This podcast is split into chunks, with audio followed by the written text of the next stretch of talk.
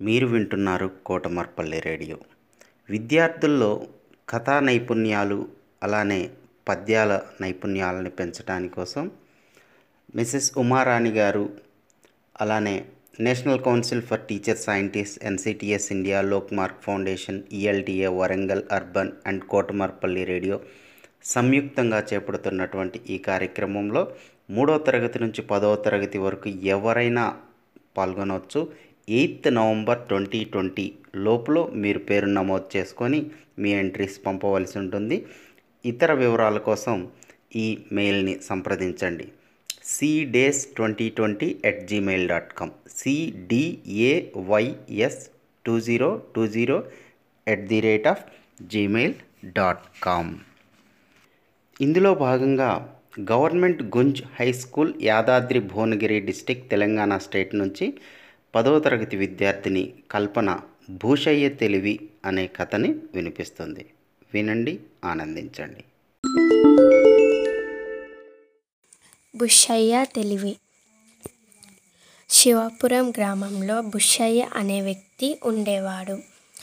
అతను అక్కడ ఇక్కడ చిన్న చిన్న పనులు చేసుకుంటూ జీవిస్తుండేవాడు. ఎక్కువ చదువుకోకపోయినా బుషయ్య తెలివిగా ఉండేవాడు. పని విషయంలో చురుగ్గా ఉండడంతో అతనికి పనులు కూడా సులభంగా దొరుకుతుండేవి. ఒకసారి పని కోసం అతను చాలా దూరం వెళ్ళాడు. అక్కడ పనులు చూసుకొని తిరిగి వస్తుండగా బాగా చీకటి పడిపోయింది. ఇంత రాత్రి వేళ ప్రయాణం చేయటం మంచిది కాదు అనుకున్నాడు బుషయ్య. నడుస్తూ నడుస్తూ చుట్టూ కలియ చూశాడు కొంచెం దూరంలో పడిపోయిన గోడలు ఉన్న ఒక పాడుబడిన ఇల్లు కనిపించింది. ఈ రాత్రికి అక్కడ తల దాచుకొని పొద్దున్నే వెళ్ళిపోవచ్చు అనుకున్నాడు బుషయ్య. బుషయ్య అటుగా వెళ్ళడం చూసిన ఒక సింహం అతనిని వెంబడించింది. బుషయ్య ఆ ఇంట్లోకి వెళ్ళి తలుపు వేసుకోగానే సింహం వచ్చి నాకు చాలా ఆకలిగా ఉంది. నేను నిన్ను తినేస్తాను అంటూ గర్జించింది.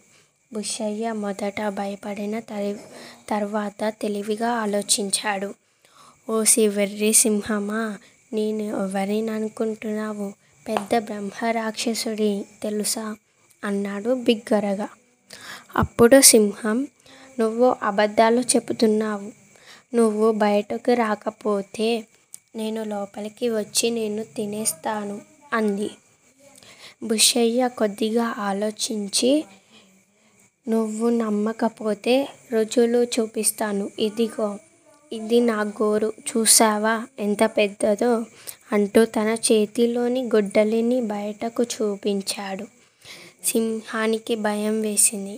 అయినా బింకగా ఈరోజు నేను నేను నిన్ను వదలను అన్నది. ఈసారి బుషయ్య చన తన చేతిలోని చా చాటను బయటకు చూపుతూ ఇవి నా చెవులు అన్నాడు సింహం. అయ్య బాబోయ్ ఇంత పెద్ద చెవులా అనుకున్నది.